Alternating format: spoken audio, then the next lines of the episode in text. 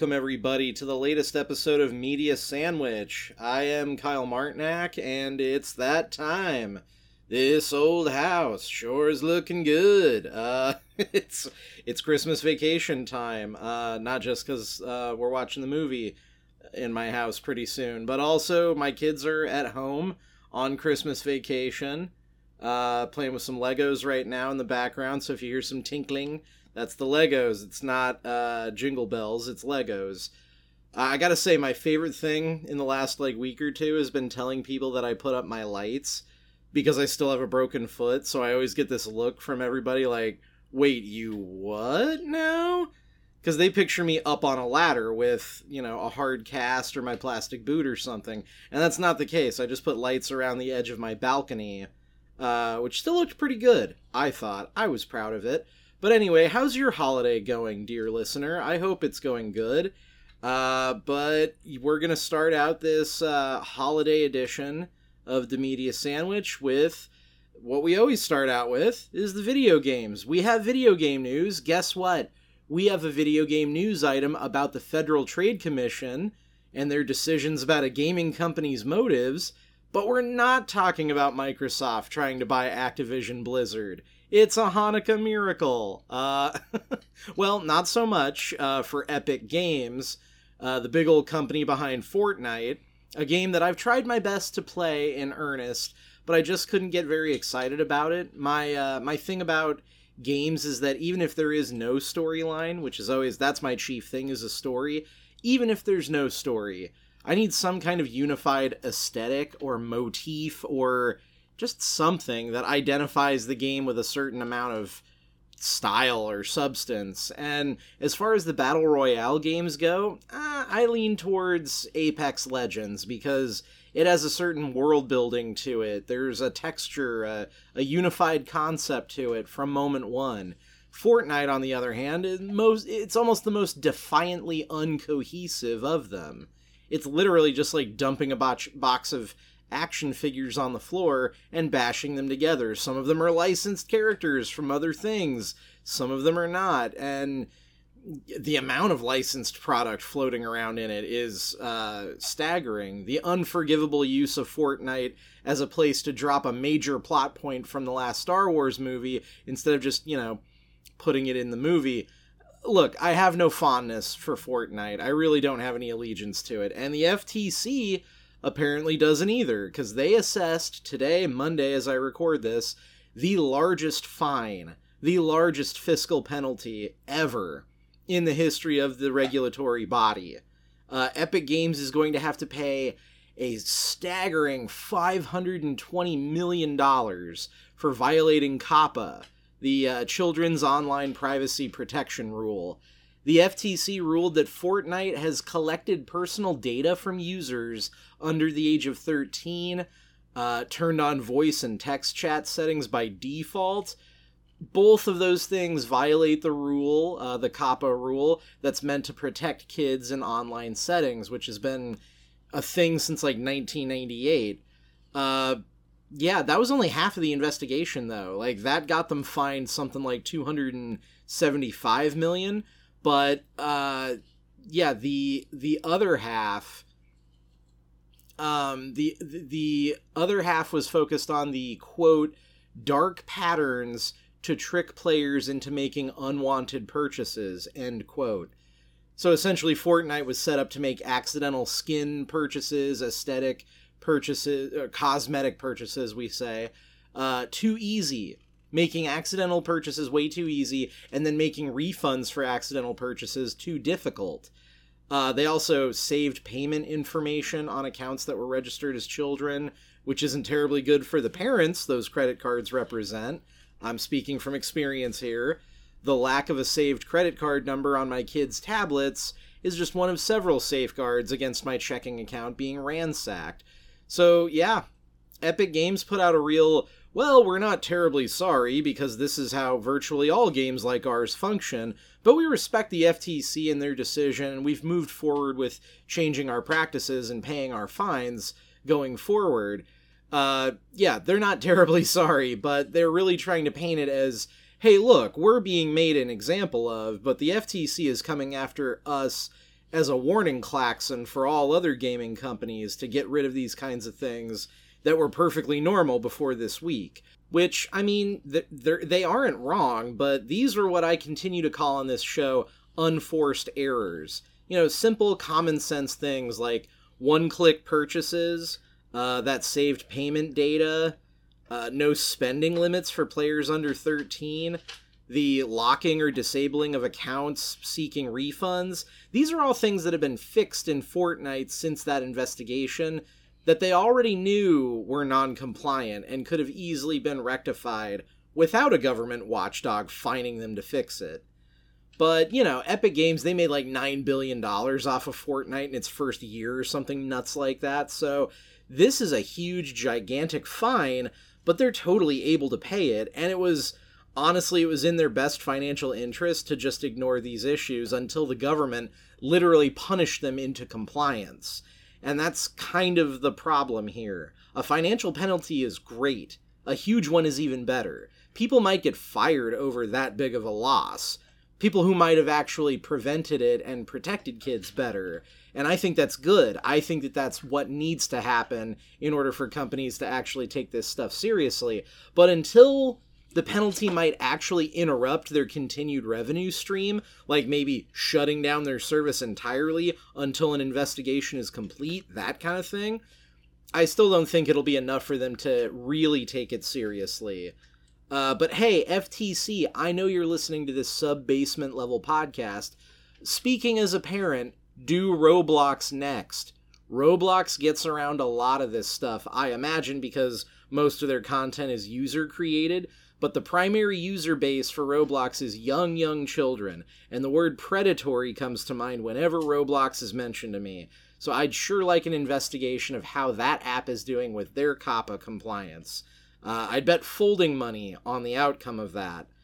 So, yeah, uh, good luck, I guess. Uh, you know, microtransaction based games across across all platforms. You're uh, you're kind of being warned right now by the FTC to clean up your act. And if you don't, they'll probably fine you. And not all of you have the money that Epic Games has. So uh, look out. Anyways, that was kind of it for video game news this week. Not a whole lot going on. So let's jump into movies because I've got some stuff to talk about movie wise. We've got coming attractions that happened this last week. We got the news that two very different movies would be releasing in theaters on the same day this next summer in 2023, and both of them got teaser trailers this week. Uh, one is Oppenheimer, the very stately Christopher Nolan biopic about the man and the bomb he masterminded. Uh, it's very serious, very dire sounding. Cillian Murphy's kind of horrified and resigned voiceover. It's all about how no one can really understand the power and the horror of his creation until they see its devastating effects. Until they use it, they don't understand the power that it has. Uh, pretty gnarly, pretty uh, earnest and serious. For Nolan, uh, pretty low budget this movie of like a hundred million dollars. That's low budget for Christopher Nolan but I think this might be his most subdued and human movie in a really long time. But anyway, then we got a teaser for Greta Gerwig's Barbie movie, which, I mean, the teaser was a goofy reference to 2001 A Space Odyssey, which was unexpected, and I gotta say, pretty funny. Um, pretty funny, but very drawn out, uh, odd. The movie is in, like, super color, which I believe is above Technicolor on the holy crap look at the colors scale. But I have no idea if I could take my six year old daughter to see this Barbie movie or not based on that tr- that teaser. And that's kind of odd to say. That's a really odd problem to have. But maybe when we get a full trailer, I'll have more information on that. Looks interesting though. It really looks like they're going for it pretty hard, which good. Don't go halfway about that kind of thing. But yeah, uh, uh, Margot Robbie is is in the iconic original Barbie like swimsuit outfit from the late 50s in that teaser. And uh, there's only maybe you know brief flashes of the actual movie. So it's uh looks weird. It looks like a really weird approach to a really otherwise pretty you know basic idea for a movie. But anyway, uh, predictably, um, this week at the box office, Avatar: The Way of Water won. It won soundly because it had no competition, as we talked about last week. Although, uh, oddly, it, it did not uh, swipe the floor as swipe the floor, wipe the floor as thoroughly as it was projected to. They were talking like 170 million for the weekend or more, which sounds kind of pie in the sky to me. And it turns out I'm right because it only hit about 134 million. Still pretty damn good. Uh, it's now tied with The Batman for fifth highest opener of the year which is something when you consider both movies are like three hours long. Uh, so that means less showings, you know? We all know that. Uh, but it did really well internationally, another 300 million, making it 435 million almost. Uh, yeah, it's on its way to that billion dollar mark, which it has to hit, basically. It was so prohibitively damn expensive to make Avatar The Way of Water that it has to crack the top five highest grossing movies of all time just to be considered a financial success at this point. Wow. Wow, that. Uh, but anyway, uh, yeah, box office analysts are pretty confident that the slower start is actually good. It's actually an indicator that folks are waiting for, you know, the holidays to hit, uh, for good word of mouth they expect that it'll actually sustain its numbers better than say your average superhero movie. This is actually a kind of interesting thing that i didn't know. From a statistics point of view for most comic book superhero movies like the mcu the preview night and the opening night usually account for like 70% of that first weekend's take which you know that makes sense. It indicates that the movie's front loaded you know everybody goes to see it those first two nights it makes most of its money in that 48 hours, and then the drop off is really steep because nobody goes back to see it again. Avatar 2 here, mind you, uh, the preview night and the opening night made up about 53% of the opening weekend take, which indicates that it's not front loaded, that it, it might have better sustained numbers for the next week or two because not as many people saw it in that first night. And, you know, if you remember back in 2009, that was the case with the first Avatar as well. It didn't have a gigantic opening weekend, but it sustained really impressive numbers for the next few weeks once that word of mouth got out that it was visually just tasty, which it was. Uh, but anyway, plenty of people are like, eh, who cares about this sequel? All these years later, it's way too late. The first movie has zero cultural footprint it's just Dances with Wolves in Space, etc.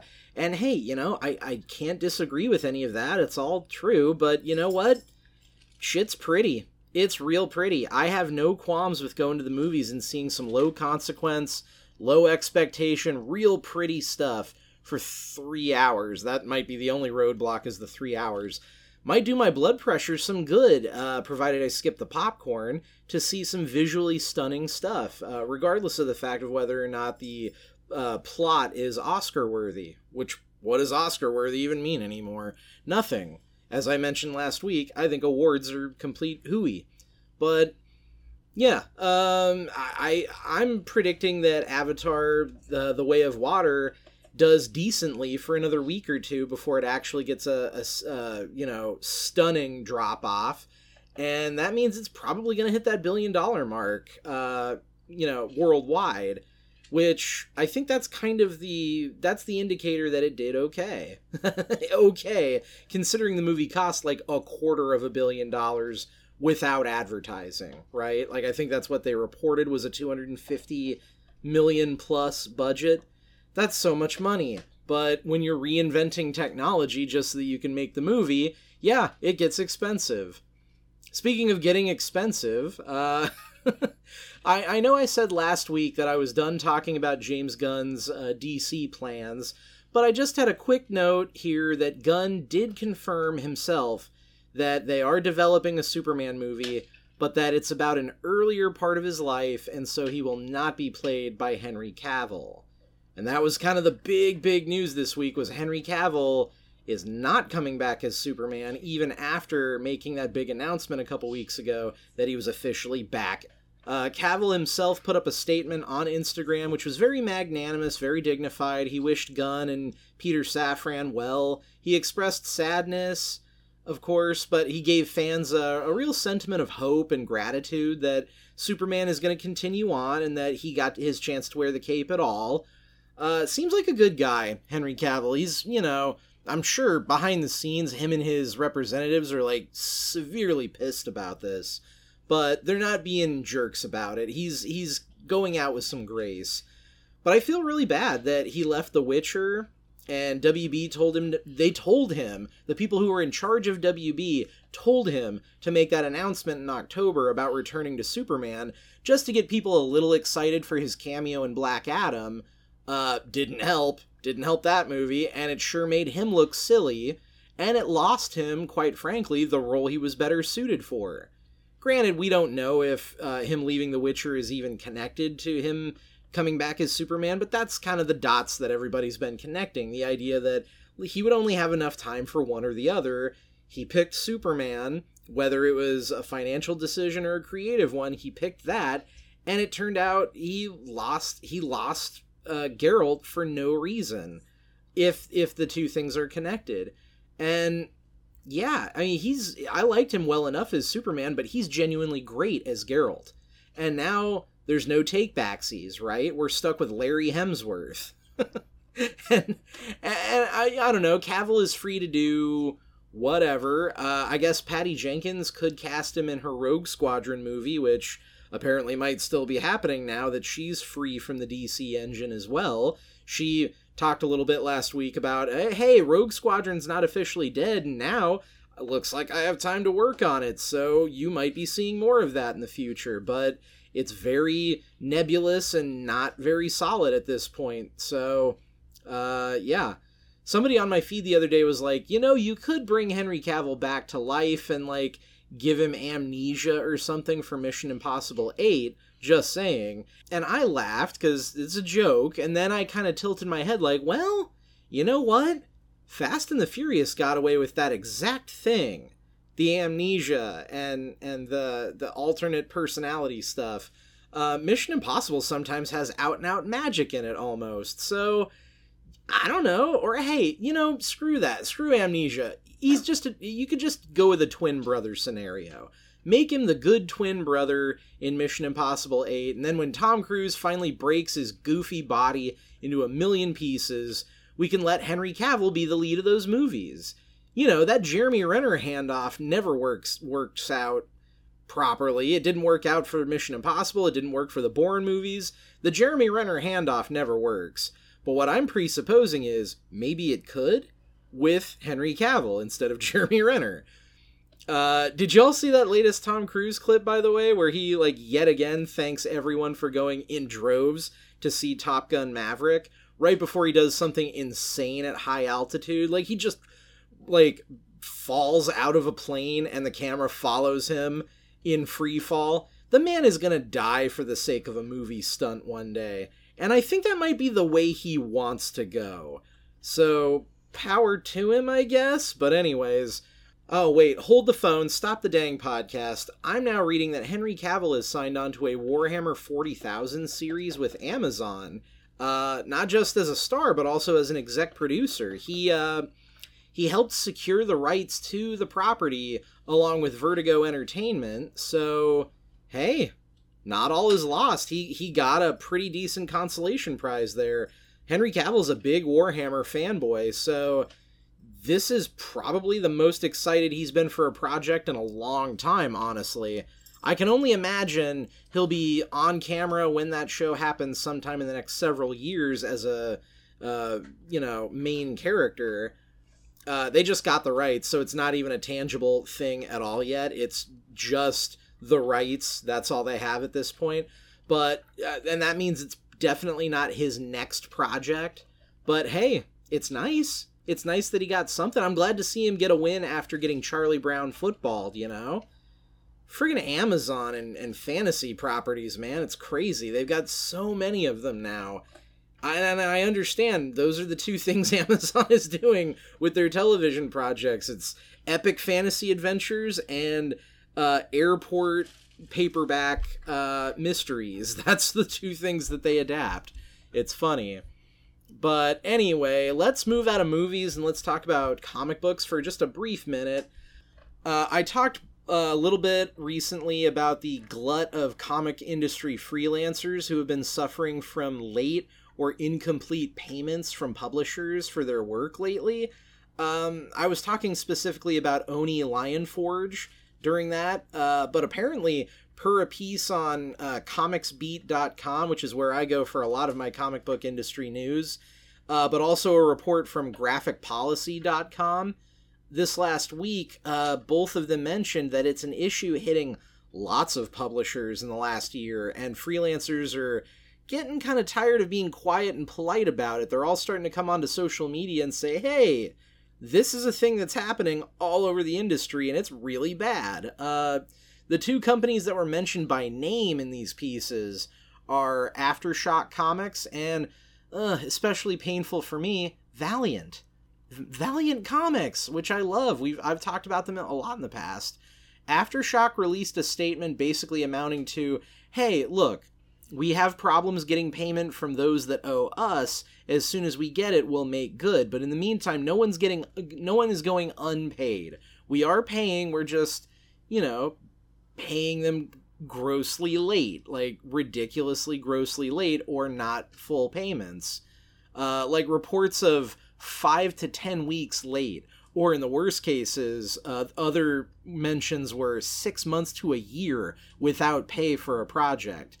That's beyond the pale. That's a bridge too far. That is crazy.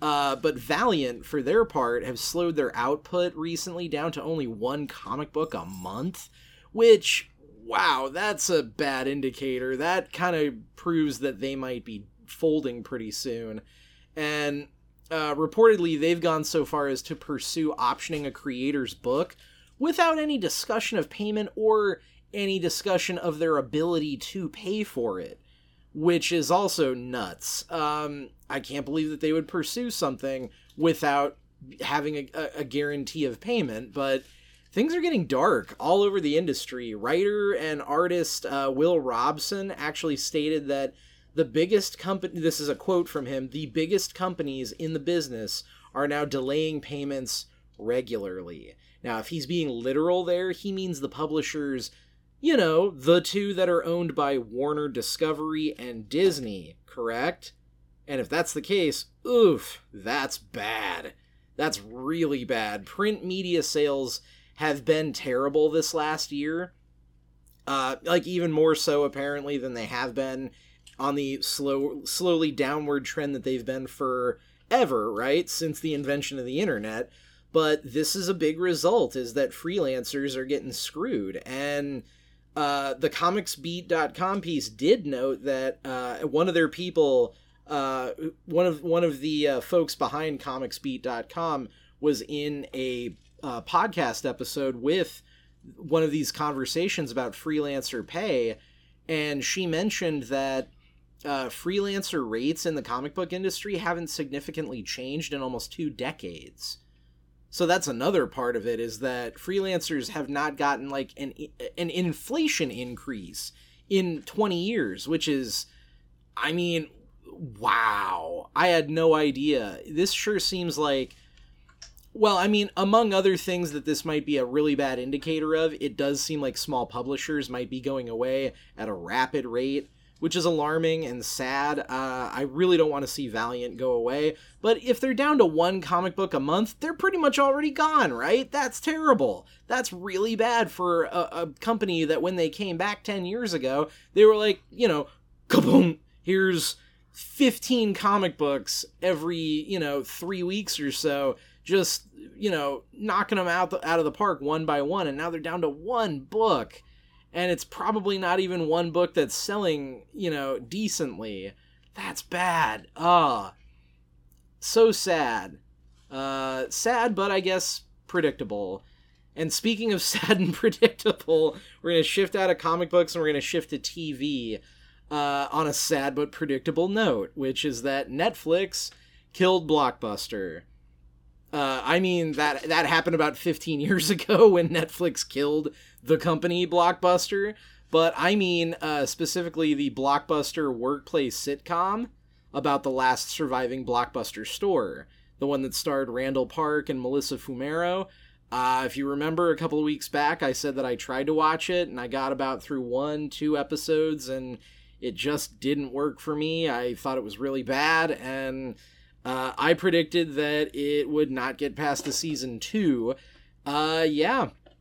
Turns out they didn't even give it the Netflix courtesy flush with an abbreviated second season or anything. It's gone after this first season every single comment I found reacting to this news was like, well, yeah, I tried it and I didn't laugh very much. For a sitcom, it's not very funny. And the romance is way too much of the show. And maybe, everybody said this, maybe instead of this high concept thing where the store somehow survives in the TikTok era with six employees working shifts together at the same time, which if you've ever worked at a blockbuster past 9-11 that just plain didn't happen. You'd get three blue shirts at most at a time.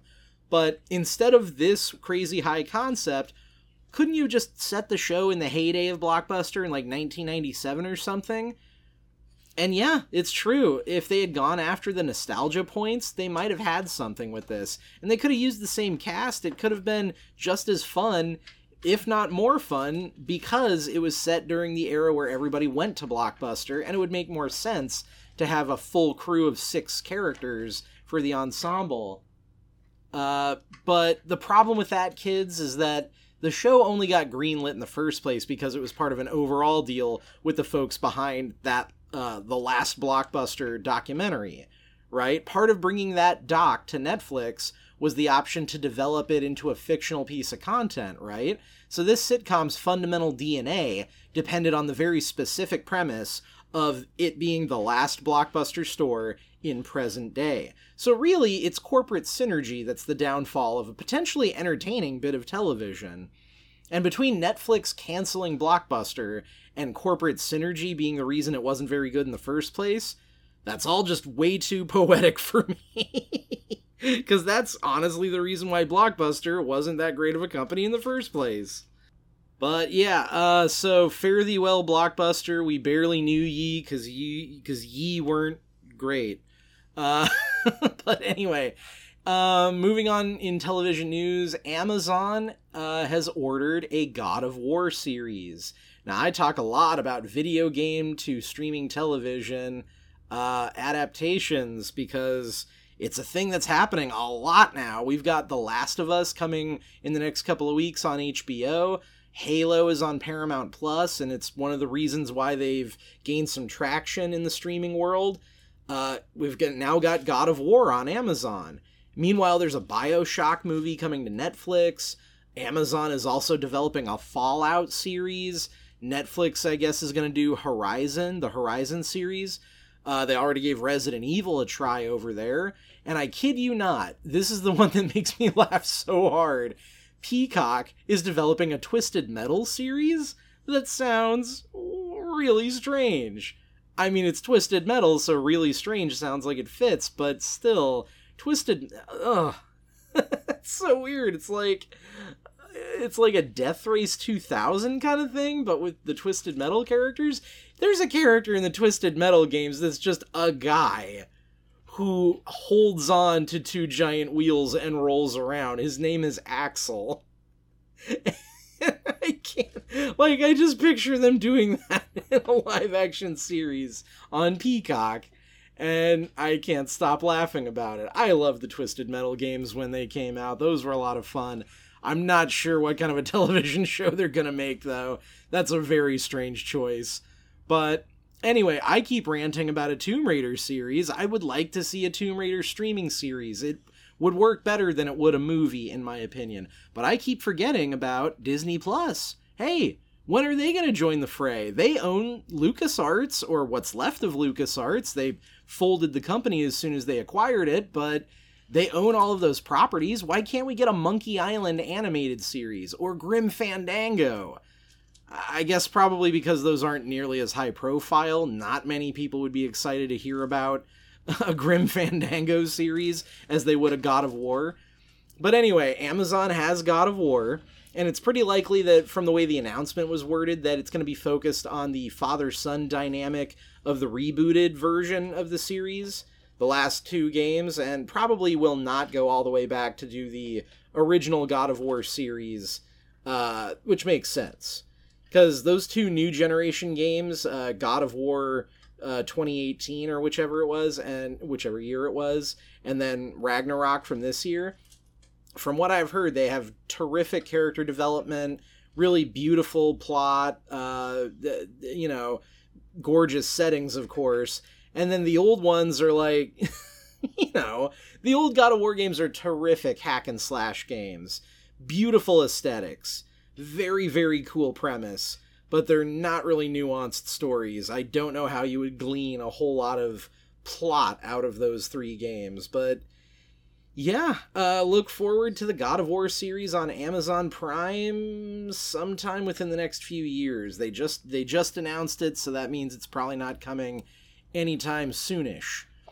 And we've got another news story again about something that's not coming nearly as soon as you would expect it to.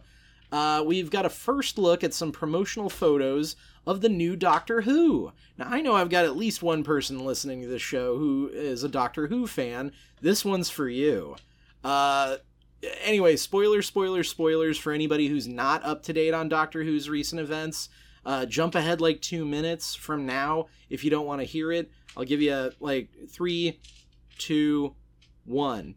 Uh, back in October, Jodie Whittaker's 13th Doctor regenerated and confusingly did not transform into Ncuti Gatwa, the actor from Sex Education who was tapped to be the next Doctor. Instead, she regenerated into David Tennant, who was the 10th Doctor. And according to Russell T Davies, who, by the by, is one of the old showrunners from that era who's returning to be the new showrunner, uh, Russell T Davies confirmed that Tennant is uh, the 14th Doctor here. We didn't go backwards to 10. This is the 14th Doctor, which is confusing and weird, while Ncuti Gatwa is actually going to be the 15th Doctor. So, yeah, okay, I'm quite a few years behind, so I'm not sure what any of this means, but it's definitely a swerve that no one expected. So, yeah, uh, okay. It sure brings new meaning to I Don't Want to Go, doesn't it? Uh, Tennant's new run on the show begins November of 2023, so no word on when Ncuti Gatwa actually will take over, but there appears to be a long running plan going on here, if that's any indicator, and that, hey, a long running plan should be taken as somewhat comforting, right? At least on paper. Uh, yeah, so that's what's going on in the world of Doctor Who, but at, at any rate, uh, what we did get recently were some photos of Gatwa as the Doctor in his new signature outfit, and alongside Millie Gibson as his companion. Uh, Ruby Sunday is the character's name. So yeah, uh, Ncuti Gatwa's outfit as the Doctor totally slaps in my opinion. It's a very distinct like brown plaid or maybe just brown striped uh, suit. I couldn't really tell what the pattern was perfectly, but it's uh, this really kind of flashy, cool looking brown suit over an orange crew neck shirt. And he's rocking a collection of rings on his fingers as well. It's undeniably cool looking. It's a lot less busy than Jodie Whittaker's aesthetic. Her doctor kind of dressed, you know, a little bit scattershot, a little bit goofy and fun. And yeah, this is a lot more like sleek and stylish. And for cosplayers, it seems really handy how easy it'll be to approximate this look, though probably difficult to replicate it entirely faithfully. It's the most designer looking suit I've ever seen on the Doctor. Uh, the suit jacket's really long too. It's not like duster length, but it's halfway there almost. Like it's way past the waist, way down like mid thigh, which is cool. It looks very cool and and sci-fi ish, but for fans, it's going to require some custom work to get it looking right. I would imagine. But I like it. I think he's a very stylish looking doctor thus far from these photos. And yeah, maybe I should jump back into Doctor Who. I mean, Disney Plus got the international streaming rights to it, right? So, uh, yeah, I have all the excuse I need uh, to jump back into that. But anyhow, um, that's actually all I had for you this week. It's a very short episode this time around, and uh, sometimes that's a gift too. That's my that's my holiday gift to you is a short episode of the podcast. But don't you worry. Later on this week, we have the fabled bonus episode that I talked about last week, wherein I go to the library with an old buddy and we recommend some stuff to each other in real time and try to sell each other on consuming it. Uh, I've been consuming the stack of stuff that he sent me away with, and I've been having a really great time stepping out of my comfort zone and getting into some manga and some anime, so it's been really fun. Uh, but listen for that episode later on this week, and uh, thank you for tuning in and hanging out as always. And hey, don't forget to subscribe to the show, to rate and review the show in your app of choice, and send me any news tips or recommendations or rebuttals or anything you've got to uh, mediasandwichshow at gmail.com or over at Twitter at media underscore sandwich or on Hive Social. It's back, baby! Hive Social lives again. It's alive. Uh, I'm media. I'm at Media Sandwich on there, and I'm pretty sure I'm the only at Media Sandwich on there. Um, that's a problem with Hive is that uh, handles aren't unique, which is weird. Uh, hopefully they're gonna fix that. But anyways, do be a gem and uh, click on some blog posts as well over on www.media-sandwich.com if you're in need of something to read while cozying up to the fireplace this winter.